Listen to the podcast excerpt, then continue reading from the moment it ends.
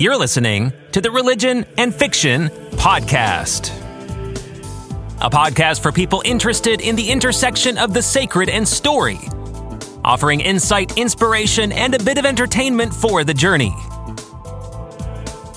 I'm your host, Jeremy Bauma, a former pastor and theologian who writes stories under J A. Bauma, stories that offer entertaining escape as well as insightful inspiration for the journey.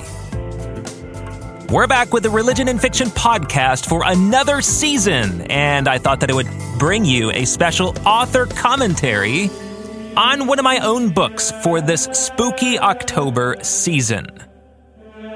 Stay tuned. Hey, religious fiction readers, welcome to episode twenty-two and what I would like to call the second season of the Religion and Fiction Podcast. After taking a little bit of a break because of some work-related and personal-related reasons, I am back and raring to go to create space to explore the intersection of the sacred and story in a number of ways, one of which is through this podcast, where I hope to bring a bit of reflection on our collective reading experience to tease out some insights and commentary on both the well-known and maybe not so well-known stories that sort of impact our collective conscience in our world. In a few weeks, I want to bring that reflective lens upon one of my own personal favorite authors, Stephen King.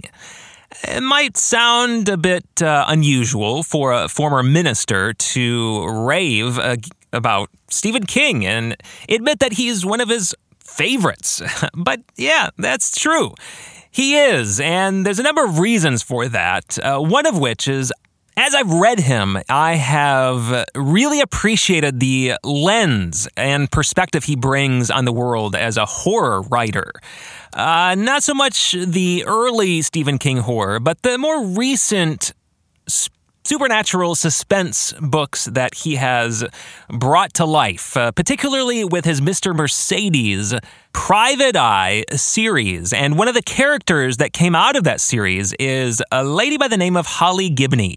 Her story debuted uh, this past month in her own novel titled Holly. And the story, as creepy as you could imagine from a Stephen King book, was classic Stephen King, and part of what he brought to bear from a worldview standpoint is something I want to get into in the next episode on Halloween. Perfect day to encounter a Stephen King story on the uh, most frightful day of the year.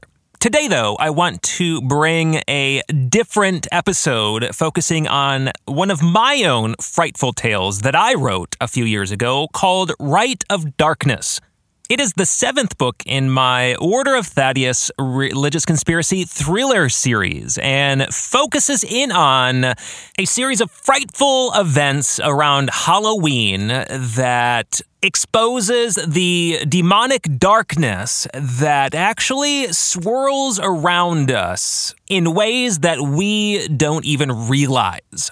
Now, with all of my books in this series, there is an author note at the end that brings to light the research and some more of the deeper religious, spiritual ideas that went into creating and crafting the story. Recently, I've taken this sort of behind-the-scenes look into my creation process by recording audio commentaries from me walking through the story, giving you my perspective at sort of a chapter-by-chapter level, and not only how the story came about, but also the deeper spiritual, religious issues behind the fiction.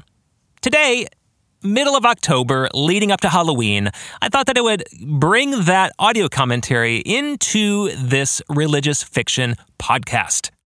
Now, to be warned, there are a few deep, dark issues that I sort of tease out in this commentary, specifically revolving around the occult, exorcism, and demonic possession. So, be forewarned. And also realize that this is a deep dive into the story itself. So if you haven't yet read Rite of Darkness, push pause, grab the book, which is on sale for the month of October for three bucks on all retail platforms.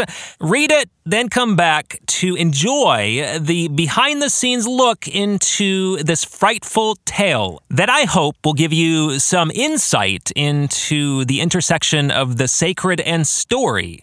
All right, here we go. The audio commentary from moi on Rite of Darkness. This is meant to be an audio tour of each of the chapters in the book, offering a behind-the-scenes tour of the ideas and concepts that went into the story overall, but especially each individual chapter. So if you haven't yet read the book, be warned that there are spoilers ahead. You'll probably want to pause this, read the book first, and then come back to fill in the gaps with my own perspective on the story. Just a reminder that this story, Rite of Darkness, is the seventh in my Order of Thaddeus Religious Conspiracy series. And the Order of Thaddeus is a fictional religious order that stretches back to the founding of the church on the day of Pentecost. Of course, it takes its name from Jude Thaddeus, the traditional name for the author of the Book of Jude, which is the uh, second from the last book of the New Testament. Now, back in the day, the Apostle Jude had already seen forces working against the nascent Christianity, and penned a letter that we know of as the Letter of Jude to early Christians living in Asia Minor. That's the real side of history, and what he said in this letter was that he felt compelled to write and urge them to, as verse three says, contend for the faith that was once for all entrusted to God's holy people. That's the mission of the Order of Thaddeus, to contend for the faith, to preserve the once-for-all faith entrusted to God's holy people, particularly through memory markers or relics and other aspects of Christian doctrine and belief. Of course, over the years, they've had a number of additions to the order, one of which is Project Sepio, an acronym which is taken from the actual Latin word sepio, meaning to surround with a hedge, which was the mission of a certain project called Sepio, launched mid-twentieth century.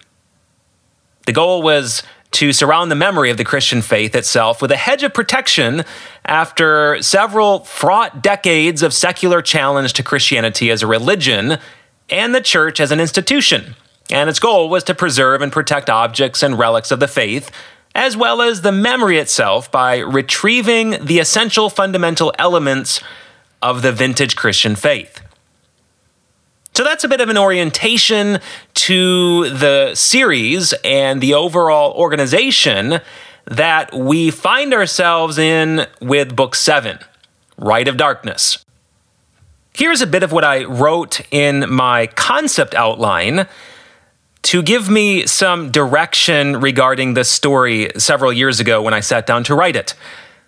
When I was thinking about the conceptual hooks to draw the reader in and frame the, the book and the story, I wondered, what if the demonic and possession was real? As real in our modern world as the ancient world in Jesus' day. One of the primary hallmarks of Jesus' ministry was exorcism. He constantly confronted people who possessed demons, who were possessed by agents of darkness, actual demons who were agents of Satan, the devil. And so I wondered, what if what we've written off as just mental or systemic brain issues was actually demonic? What if these sorts of things were alive and well in our own world, that people were influenced by demonic beings? I wondered, what if the decrease in Christianity and the increase in interest in the occult and paranormal, actually it was feeding sort of this rise in the demonic. And then, as we'll see in the prologue, what if there was a kernel of truth to the Salem Witch Trials, and that a remnant survived to wreak havoc in our future, which sort of frames this story, Rite of Darkness, which takes us to the prologue, placing us at the Newberry Falls, Massachusetts Bay Colony in sixteen eighty-seven. Becomes quickly clear that the women who are in this chapter are historical. Elizabeth Howe, Elizabeth Proctor, Martha Carrier, all of them were historical figures who were associated with the Salem Witch Trials. We'll get into more detail into the history surrounding this interesting and rather unfortunate event in the history of America, especially the early founding of America. But the prologue basically sets up the fact that there are these survivors, or a remnant, who then have partnered with the, the basic bad guy entity that is coming against the church and that the Order of Thaddeus has been waging war against from the beginning. Of course, we know them as Noose, right? And all of the trappings of that organization, the Birdman, and the dum-diddy-dum-diddy-dum, and the, the elements surrounding the organization all appear in this first section of the book, the prologue. And the goal is to set up the fact that there is this wickedness, this visceral evil that has been waging war against not only the world, but also the church. And we find it manifested in this event uh, that I later unpack, the Salem Witch Trials. And again, there's a whole lot of history surrounding this, a lot of which is unfortunate, but I find to be also a rather compelling case for uh, an actual something going on. I know that's very vague, uh, but it does seem that there was some sort of wickedness, demonic uh, activity surrounding this colony and some of the people who were involved with the events surrounding the Salem Witch Trials. I don't advocate at all the outcome of those trials, uh, especially the, the burnings and the hangings, uh, but there is, I think, from the historical record, which we'll look at in a bit, uh, some validity and truth to what was happening in that colony that you could say legitimately was wicked, evil, demonic. Speaking of wicked, evil, demonic, the book opens with all three, because uh, Silas, Celeste, and Gapinski are at a movie theater watching what uh, was going to be A Nightmare on Elm Street, but I didn't want to get into issues surrounding copyright and legalities with the film, and so instead uh, it they're watching A Nightmare on Maple Creek Road, uh, featuring Kevin Frazier, which if you switch those first two letters around, F and K, you have Freddy Krueger, which of course was the main character of uh, A Nightmare on Elm Street, and created my own fictitious movie with the fictitious uh, main character, who, who was the psychopath with the razor gloves, right? And there they are watching the film, and all of a sudden, what do we hear? The rat-a-tat-tat of a gunman storming into the theater. Of course, chaos ensues, as well as a gunfight, and they take out the guy who they later discover a mystery man who is a white Caucasian man with a necklace made of bones around his neck. He's got a pentagram tattoo, sporting a JanSport backpack, and inside we've got some craziness, including a, an animal missing his head. We've got candles and lavender and rosemary and sage and uh, hardback-bound book with a bunch of pages singed at the edges. So there's a whole lot of stuff going on with this guy. They don't know at all what to do with it. All they know is that it smacks of witchcraft, and... Uh, And from there, they think that they might have a case on their hands. But of course, they need to skedaddle from the movie theater just as the authorities are coming up on the crime scene, a counterterrorism unit that they get taken down by. And uh, we come to find out that the lead agent of this task force is one of Silas's old girlfriends, Brittany Armstrong. And she's not at all buying what the the trio is putting down regarding this guy who busted into this movie theater. And they think that there is a connection to witchcraft, or at least some sort of wicked demonic element to the case. Uh, of course, Brittany writes them off and releases them, to which they leave and return back to the Order of Thaddeus headquarters. Now, a little side note, uh, if you've read any of my other books, especially the Group X Cases series, you'll know that the very first case Uh, uh, that Elijah Fox and Gina Anderson have features Brittany Armstrong. Won't give the details of that plot away, but it's a fun little Easter egg and connection to the past story and the future story that I wanted to include because I liked her character so much. And that brings us to chapter four, where we find Rowan Radcliffe sitting in a chapel in the Basilica of the National Shrine of the Immaculate Conception, which is America's largest Roman Catholic church, anchored in Northeast D C. Now, the reason why they're there is because uh, they're waiting for their main headquarters to be renovated after the previous book, Templars Rising, saw an unfortunate demise to their uh, headquarters beneath the National Cathedral. Won't go into details of that story in case you haven't read it yet, uh, but they've taken temporary leave of those headquarters over to these new ones in an old outpost in the basement of this uh, Catholic church. And there's Rowan Radcliffe having his prayer time and Bible reading time, and he comes to Mark five, the story of Jesus healing the Gerasenes demoniac. And there's a line in there that is super important to the book and the overall themes of Rite of Darkness, and that is, the wickedness of the human heart knows no bounds, as do the schemes of the devil himself. One of the themes that I'm trying to play with in this book is that dynamic between the evil that people themselves perpetuate in the world, but also the influence that Satan has over the human heart and over the wickedness in the world. And uh, whether or not there is a real wicked presence, a demonic presence that wages war, I think there is, and how that manifests itself, and whether or not we're even clued into this other unseen realm, which has become uh, one of my themes that I've touched on quite a bit in the other books in this series, but especially my supernatural suspense mystery series, Group X Cases, diving into the realities of the unseen realm and the ways in which the principalities and powers wage war.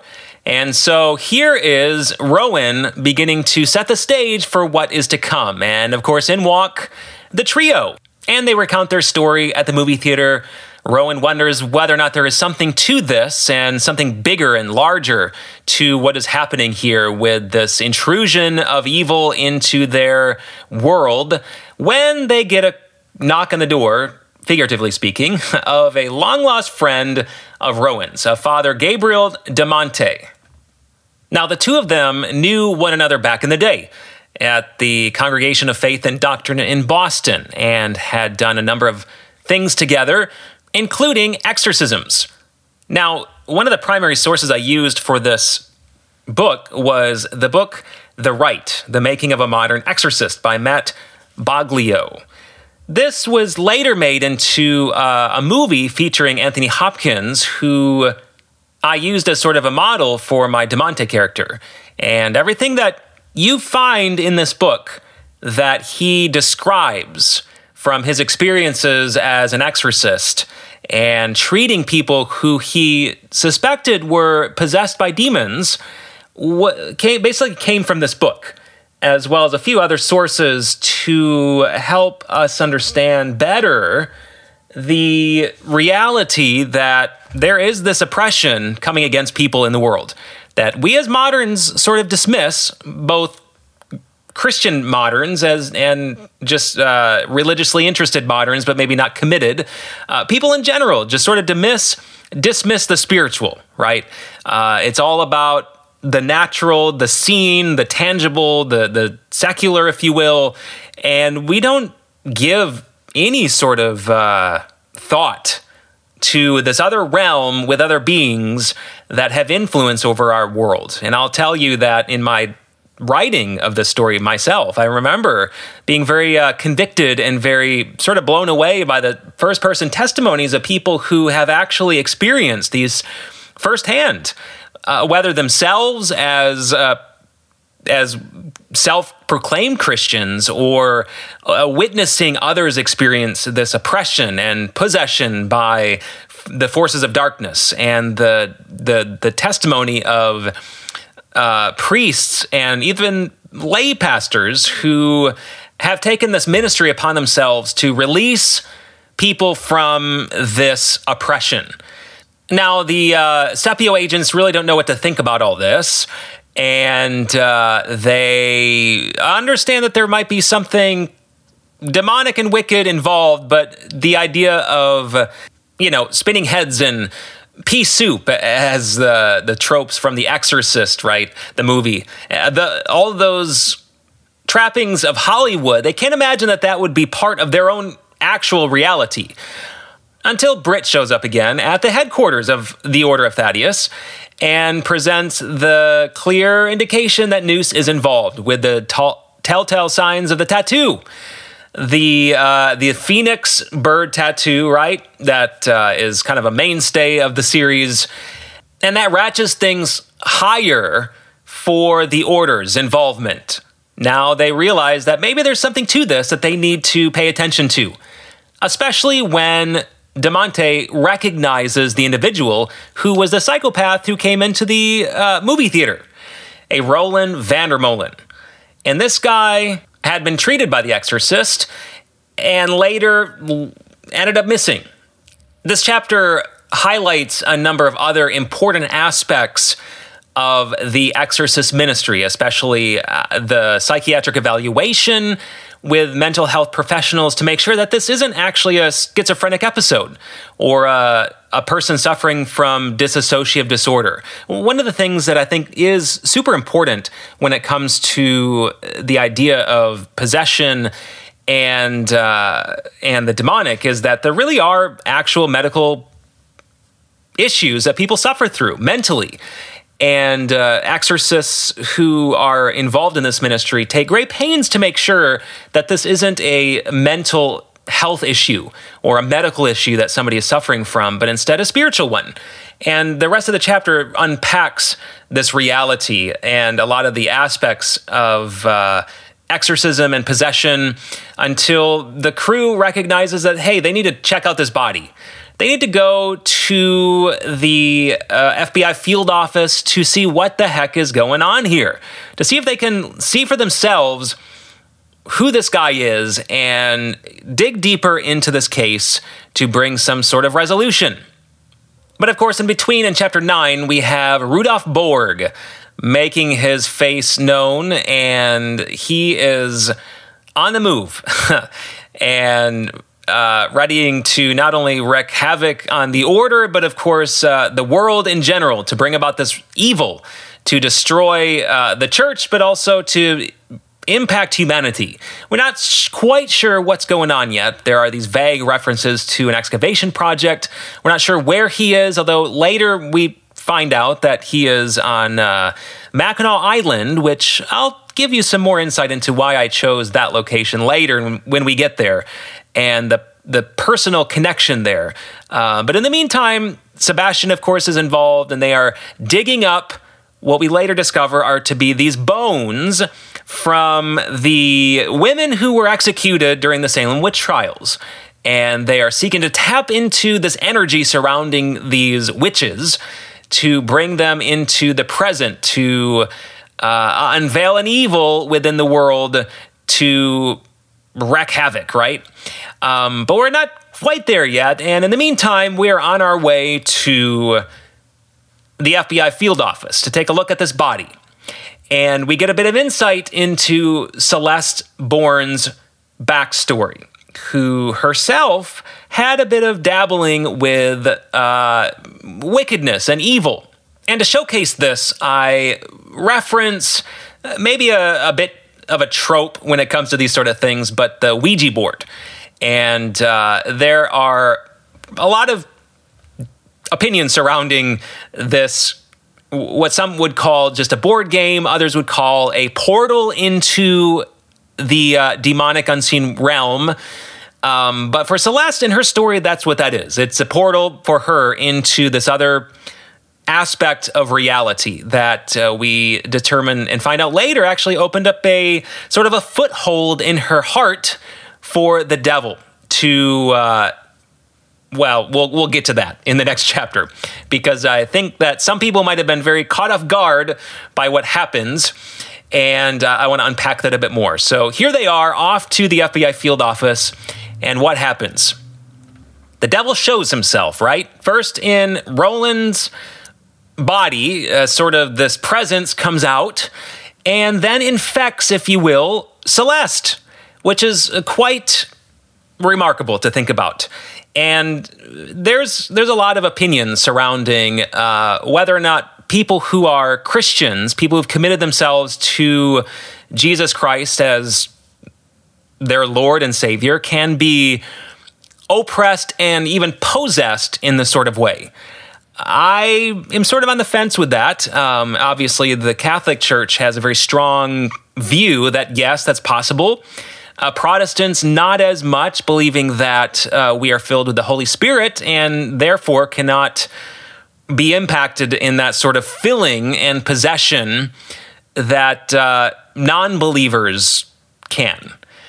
I wonder about that, because you find, and I, and I reference this elsewhere in the book, uh, as well as the author note, that we find people who had been following Christ actually possessed by Satan, filled with Satan. Obviously, Judas is one of those prime examples. Ananias and Sapphira in the book of Acts is another one, where Peter basically calls them out for their sin uh, as being filled with Satan and being drug away by him. Peter himself, leading up to Jesus' crucifixion, Jesus warned of him being sifted by Satan, and in many ways not possessed in the same way that Judas definitely was.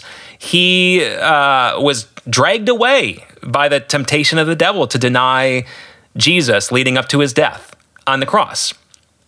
And so I'm persuaded by the biblical evidence, but also just the testimony uh, of people who have committed to following Christ, who are Christians, who have experienced crazy episodes that we find on display here at the F B I field office, right here in chapter twelve. Uh, this is basically a mirror uh, of what a demonic episode, a possession episode, looks like, taken, I believe, from either uh, another book called An Exorcist Explains the Demonic or The Rite itself. But either way, it mirrors what happens when somebody is possessed and the devil rises up within someone. And uh, DeMonte's response is very real to the way an exorcist would handle that sort of uprising of the devil within someone. And so you get kind of a front row seat of, of what that looks like in the life of someone, as well as in uh, the exorcist ministry, when a priest or, or a pastor or lay minister confronts the devil with the power of prayer and scripture.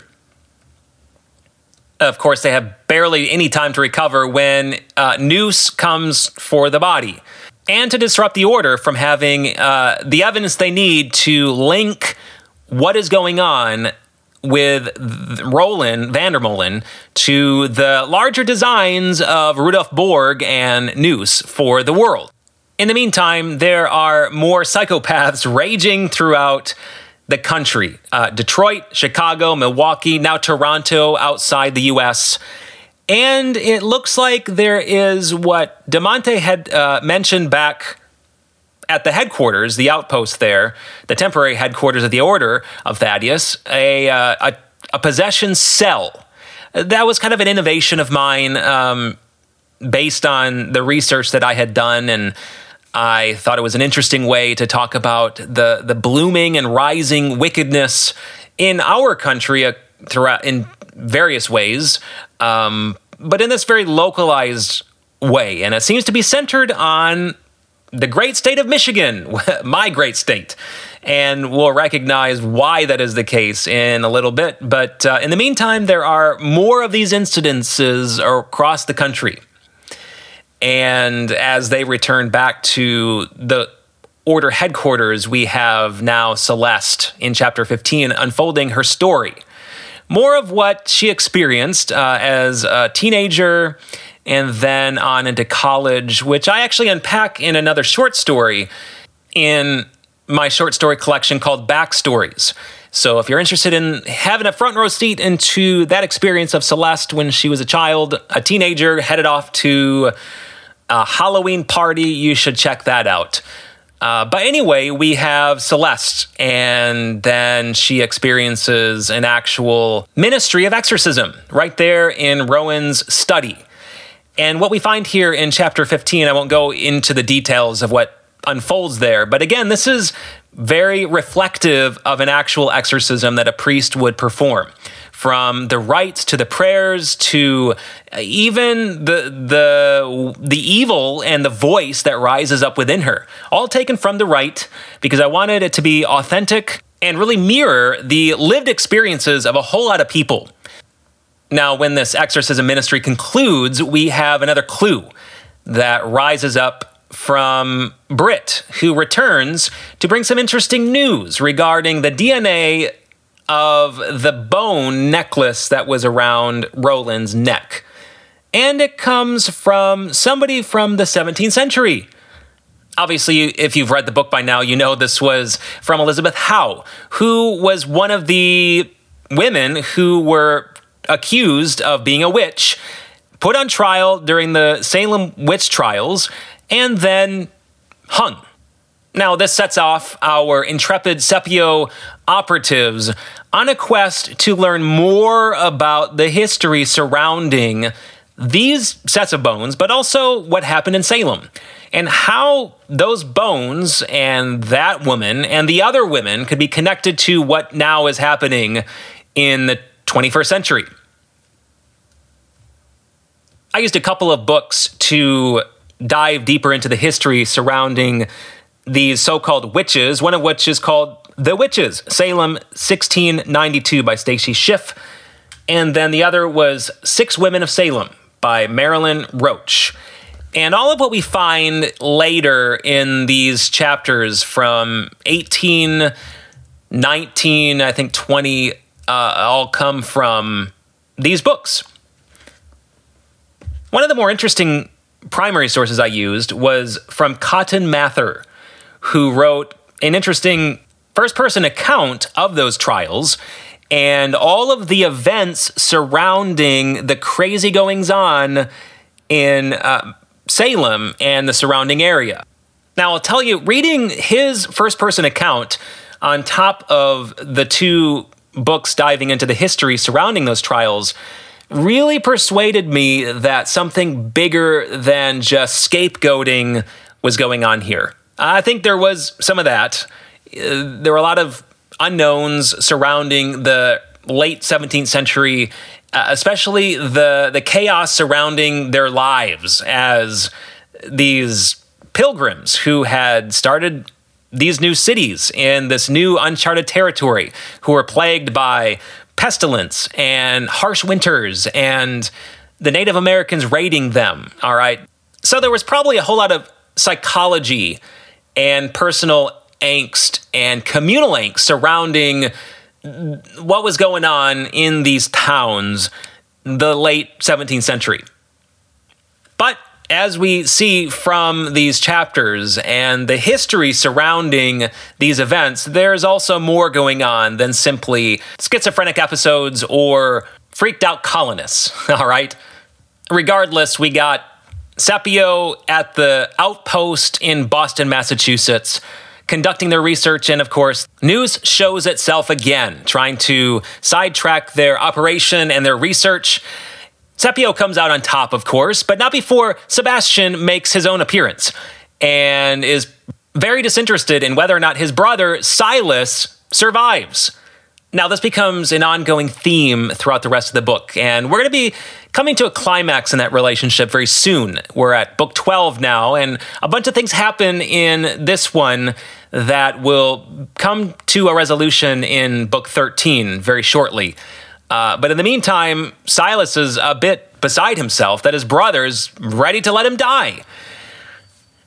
Of course, we've come to find out that Sebastian has been conducting his own research in the surrounding area, uncovering the bones of those Salem witches. Silas and the rest of the Sepio operatives discover where they are and go after them, only to suffer a rather unfortunate reversal, because one of their own gets captured, kidnapped, Celeste. That sends Silas reeling, as you can imagine, and sends us towards the climax of the story, where we have a bit of revelation into the backstory of Silas and Sebastian as well. He goes into a childhood story, recalling his dad's reiteration of how messed up their family tree was, that there was this deal with the devil, with one of their relatives, Mary Warren. Now, this was a historical woman who lived on, you guessed it, Mackinac Island, and was buried in Saint Anne's Cemetery up there on Mackinac Island. Now, this is where we get to uh, sort of the personal choice that I made telling the story, because Mackinac Island matters to my family because it's been a sort of resort island that we have gone to for, goodness, years. Growing up here in West Michigan, my family took my sister and I there quite often for summer trips. And then when I got married to my wife, we have taken almost every anniversary trip there. It's this magical place that is in the uh, northern part of Michigan, right there between the Upper Peninsula and the Lower Peninsula in Lake Huron. And you can only get to it by a boat. There are no cars. There are just horses and buggies and a whole lot of fudge, as uh, you discover when the crew gets to the island to rescue Celeste. Uh, but anyway, I I thought that that would be a great location for the end of the story. And obviously for Sebastian and Silas, that was also a very personal place for them as kids. They had gone to it with their dad, and they had the personal connection with the family member. And so Sebastian, along with Rudolf Borg, is trying to conjure up this evil, this wickedness in the world by bringing these bones to a cemetery in the middle of the island, where they have Celeste held hostage, using her as a sacrifice to the devil himself. And all the locations in the story are actual locations on the island that have been near and dear to my heart. So we've got Saint Anne's Church, the original Catholic missions on the island that, of course, goes up in flames as a sort of diversion to what's going on deeper inside the island. You've got the main street where you have the main drag of festivities with Dowd's Market. I uh, love Dowd's Market. You got uh, all just snacks and sandwiches and bottles of wine, and it's basically the grocery store for the island community of the people who live there and work there, but also the tourists. Uh, then there's Cindy's Riding Stable, which uh, becomes important for the mission because they rent some horses to go trotting off to go find Celeste. And it's also where my wife and I have uh, rented a buggy to drive our kids around the island. When we've taken our kids, we've rented uh, horse and buggy and have taken them into the interior of the island, which is super fun. Then, of course, you've got the fudge shops, which Gapinski is super interested in, and some of the bed and breakfasts there. I name uh, the Harbor View Bed and Breakfast right there on the Straits of Mackinac with a beautiful view of the water and the Mackinac Bridge. So just a bit of a travelogue there of uh, a resort island that is near and dear to my family that I decided to use in this story because, hey, it's my story, and I get to do these things. Uh, but it also, I thought, would make the perfect location for this haunted tale, because in the fall time, man, in the in the interior, when the lights go down, it it gets very spooky and very scary. In fact, there are these tales of haunted goings-on throughout the island. Uh, ghost stories and tales of the Walking Dead that are reported on the island. And so I thought that it would make the perfect location for the end of the story. And here we come, barreling towards the end, where you've got Celeste readied as a sacrifice to the devil himself in the middle of a cemetery deep into the island. And a ceremony that she is getting ready to participate in, thanks to Sebastian and his lover Helen, is what's known as a black mass. A black mass is a distortion of the actual mass that has been crafted by actual Satanists as a worship service to the devil. Everything that I used in chapter twenty-nine, and I think it's also chapter thirty, to make that wicked ceremony come to life is reminiscent of what actually happens in this satanic rite. Of course, the book title is Rite of Darkness, and that gets to really this sort of duality that we find and these characters experience in the story. Both the rite, which is what the exorcism rite is called, the rite uh, to extricate from people the darkness, the devil himself, as well as this dark rite uh, of the Black Mass, which Satanists willingly and enthusiastically participate in. And there is Celeste, tied down, ready to be sacrificed to Satan in order to serve the wicked designs of Noose, Rudolf Borg, and Sebastian. Of course, Silas and Gapinski come riding into the rescue, literally to save Celeste from death and certain doom. In the meantime, we have another episode of the devil rising up within someone, and that someone we discovered is Rudolf Borg. He channels the voice, capital V, who I imagine is Satan, rising up within this man who is possessed by an actual evil and by Satan himself. Again, everything that happens in the these chapters, twenty-nine and chapter thirty, when it comes to the Rite of Darkness, the Black Mass, as well as the Rite of Exorcism that Demonte performs to release Celeste from the clutches of Satan, but also combat Satan directly, literally going hand-to-hand with the voice, Satan, coming out of Rudolf Borg. This is all authentic and real to what people who have been possessed would experience, as well as the kind of spiritual combat, if you will, that exorcists and ministers engage in to stand against the darkness. Speaking of darkness, the end of the story takes a rather dark and tragic turn because two things happen that are important for the rest of the series, uh, one of which is Rudolf Borg dies. He is killed by Rowan Radcliffe, the hero of the story, who saves the day, right, by saving Celeste and saving Silas and Gapinski from no uncertain doom. And in the meantime, we have another episode of The Voice sort of jumping from Borg to someone that you might not have expected, or maybe did, uh, if you've been paying attention to the story and the series. And of course, that was Sebastian. Uh, he starts screaming a, a frantic, hysterical howl. His eyes bulge from their sockets and mouth goes wide with horrifying abandon. And we realize that it's not quite over, because here we now have Sebastian, who is possessed by the devil. And he almost wins. But DeMonte comes to the rescue now and has a final showdown with the devil. Literally incarnated, if you will, within Sebastian.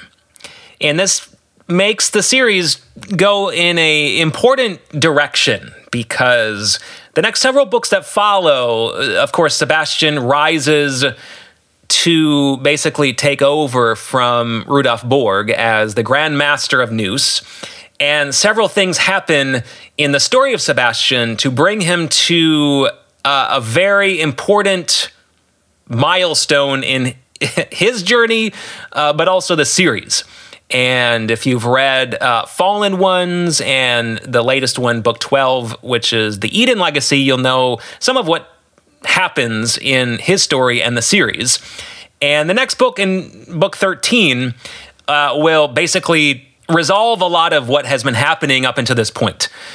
Uh, so that's one of those dark turns, is the death of Borg and the, in many ways, the death of Sebastian, with him finally giving himself over to the dark side, if you will, to use that language. But also, we also have the tragic end of Rowan Radcliffe.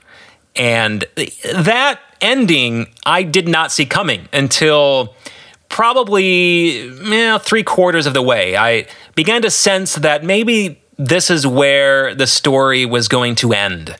And this is a sort of a pivotal moment in the life of the Order, Uh, but also the life of Silas, because as we see, he has been gifted and willed the position of Order Master, taking over from Rowan Radcliffe, in the same way that Sebastian took over from Rudolf Borg. This sets up a classic duel between brothers moving forward, which has been sort of a the case in the series leading up to this point.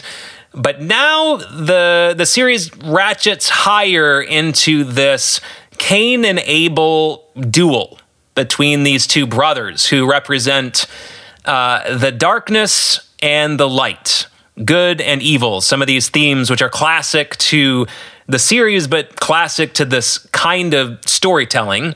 And I hope that this turn made sense and didn't disappoint too many of you who were uh, invested in the character of Rowan Radcliffe. I myself was, and and I think that his ending was really important to his own life. Here's a man who had given himself for decades in service of the church and in service of the Order and and his agents, and literally laid down his life for his agents in order to save them from death and save the world and the church from wickedness and evil. But even in the midst of the darkness, there is uh, a speck of light that I wanted to include in this particular story that will get resolved in a, a few more stories down the road. But that, of course, is Silas's proposal to Celeste to ask for her hand in marriage.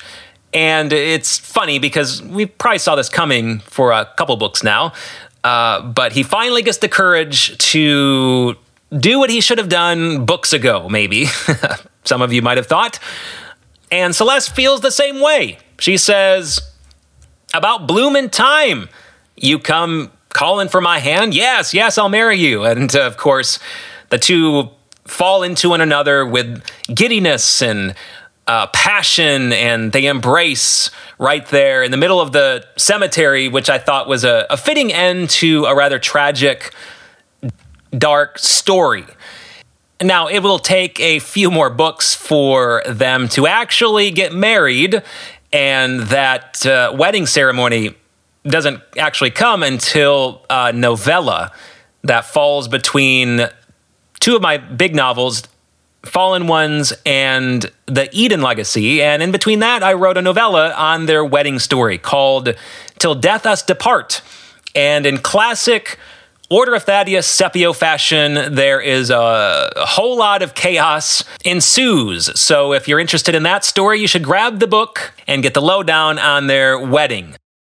So in the middle of the darkness, there is a ray of light with the hope of this new life with Silas and Celeste.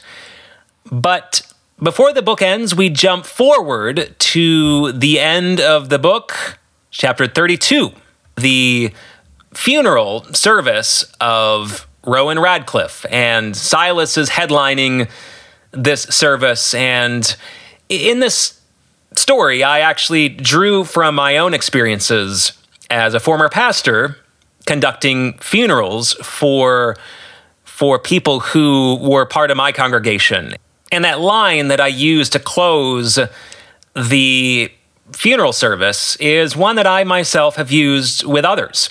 Uh, as Silas said, yes, this day we mourn the loss of our son and brother and friend, but we do not grieve like the rest of the world, because we have hope. We believe that death has been defeated through Christ's death on the cross and through his resurrection. And Rowan's hope is our hope. Along with our dear brother, we will be with the Lord forever. Amen. Amen. And that's the hope, even in the midst of the darkness. Uh, the darkness we find all around us in many different ways.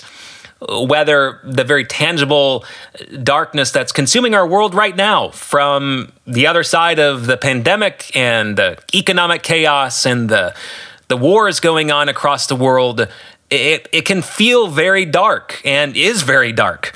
Uh, on top of the actual darkness invading through various pockets of our culture and our even personal lives, it can feel very hopeless. But part of what I wanted to, to do in this story was remind us that, one, yeah, there is a very tangible wickedness in the world that we need to stand against.